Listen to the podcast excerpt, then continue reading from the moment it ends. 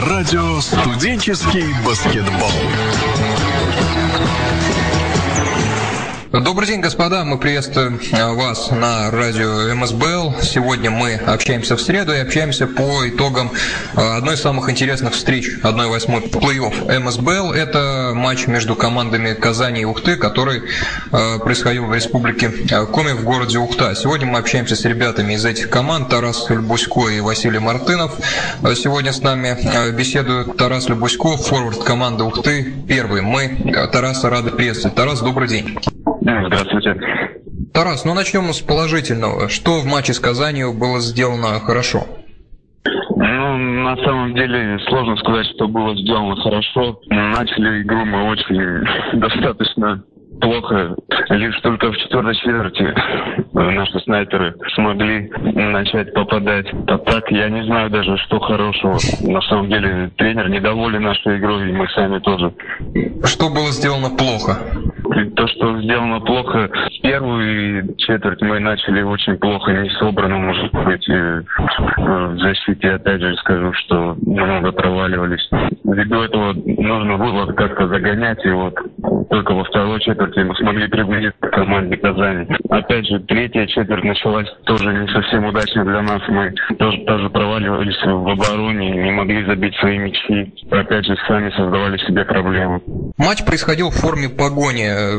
Казань провела хорошо первую третью четверть, вы вторую четвертую постоянно приближались, но так и не смогли сделать решающий шаг. Что для него не хватало? Вот в четвертой четверти, например, у нас в конце четвертой четверти двух основных игроков посадили за пять фолов, вышла скамейка, и поэтому было сложно как-то игрокам скамейки влиться в игру и попытаться догнать соперников.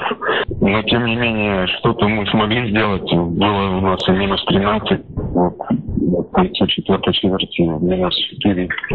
Все-таки мы смогли немного приблизиться. Не лучший матч в Ухте провел Александр Егоров, один из лидеров вашей команды. Не шел у него крюк, пару раз броски сверху сорвались, ну и потом сел за пять фолов. С Сашей общались, какие сам нашел причины, то что ну в этот день не строилось все как надо? Александр, я считаю, провел хороший матч, достаточно, ну, конечно, от него ждали немного больше, так как он лидер команды, капитан команды, но он не помог, например, очками, но смог также, если расскажу, что э, подбадривал игроков, подсказывал на площадке. Я считаю, он принес большую пользу команде. Теперь об ответной встрече, которая состоится шестнадцатого марта. У команды ровно после девятого будет неделя. Как у вас распланирован график, сколько тренировок и на что они будут затачиваться? Сразу после игры на десятое марта у нас э, запланирован выходной, затем одиннадцатого и двенадцатого у нас по две тренировки. Э, с утра мы у нас обычно бросковые тренировки, которые длятся примерно по часу. Затем на вечерних мы отрабатываем свои комбинации, э, какие-то взаимодействия. На тринадцатое число у нас запланирован уже выезд в Казань. Так что у нас будет не так много времени, чтобы подготовиться, но все-таки оно есть. Мы будем стараться, будем готовиться, настраиваться на игру. У команды Ухты есть э, общая команда, какая-то традиция расслабляться перед игрой в хорошем смысле этого слова, там поиграть во что-то и уже с хорошей головой выходить на важный матч? Ну, на самом деле у нас таких традиций нету, мы стараемся как-то более концентрированно подойти к игре, как-то настраиваемся каждый сам, может быть, психологически, прорабатываем какие-то взаимодействия, может, общаемся между собой как-то, а уже все остальные там, так сказать, ну, отдых или... Если это можно так назвать, уже после игры тогда будет. Так что сейчас все мысли только об игре. Лично вам за два-три, там, четыре часа до игры в автобусе, в гостинице, что помогает сконцентрироваться? Музыка, книжка, сон? Иногда музыка, иногда, например, я просто нахожусь как бы наедине с собой, думаю об игре, думаю о сопернике, как лучше против него сыграть, какие у него сильные и слабые стороны, чем можно воспользоваться, какие у нас преимущества перед соперником. шестнадцатого марта состоится игра в Казани. В рамках эм эс бэ эл вы объездили практически всю Россию. По другим баскетбольным турнирам наверняка тоже бывали. Можно топ трех городов, которые на вас произвели наибольшее впечатление в России? В России? Ну, Санкт-Петербург, естественно, такая культурная столица России. Москва, естественно, столица нашей, нашей родины. И Москва, Питер сразу вспоминается, остальные как-то, честно говоря, сейчас я не вспомню, чем впечатление. По другой поездке совсем недавно команда Ухты вернулась из Лондона. Есть ощущение, что побывали в каком-то грандиозном месте? Может, сейчас после поездки такого нет ощущения, но перед ней все были просто рады возможности поехать в Англию. Такая возможность все-таки не представляется не так часто.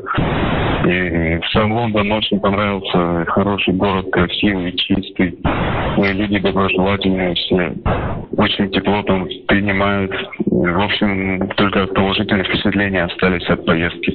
Один мой товарищ в середине девяностых вернулся из Монако в Набережные Челны и говорил, что примерно две недели выл по вечерам от того, что контраст такой сильно сработал. В вашей голове переключатель Ухта после Лондона, как все сработало? Ну, может быть, ввиду того, что мы были там не так не такое длительное время, всего лишь четыре дня, мы не успели соскучиться, так сказать, по родному городу и наслаждались э, Лондоном, новой страной, новыми людьми, общались, гуляли, получали хорошие впечатления и положительные эмоции. Поэтому не было желания возвращаться назад. В баскетбольном плане поездка в Лондон что дала? Поиграли с достаточно серьезной командой. Мы рады, что нам удалось выиграть. Мы смогли посмотреть, как играют за рубежом ребята. Конечно, немного отличается понятие баскетбола в нас, в России, от того, что мы видели в Англии, но нам очень понравилось играть с ребятами из Лондона. Поездка из Лондона стыковалась с праздником восьмого марта. Какие сувениры, подарки привезли из Англии близким, любимым женщинам? Очень достаточно большое количество сувениров удалось приобрести в Лондоне, что касается именно женщин. Но девушек. На самом деле, ну да, девушек, естественно. Каких-то конкретно подправок сувениров я, честно говоря, не приобретал лично.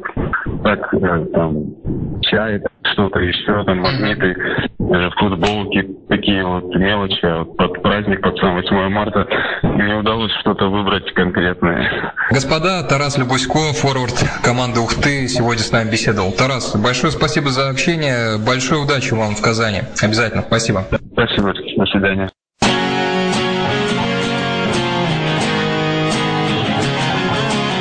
Вы слушаете радио «Студенческий баскетбол». Господа, мы продолжаем оставаться в эфире радио «Студенческий баскетбол». Вслед за Тарасом Любусько, форвардом команды Ухты, мы переходим теперь к команде Казани, которая выиграла эту встречу со счетом семьдесят семь семьдесят три. У нас в гостях самый результативный в команде КНИТУ КАИ в этой встрече Василий Мартынов, первый-второй номер команды Казани. Василий, добрый день, рада вас слышать. Здравствуйте, я тоже рад. Анализируя встречу с Ухтой, прежде всего, от каких своих сильных сторон удалось сыграть? Лично мне удалось сыграть по ходу, забить легкие мячи. Вообще, игра получилась очень сложной для нас. Команда Ухты играет очень быстрый баскетбол. Получалось сначала отрываться в счете, а потом они всегда сокращали преимущество.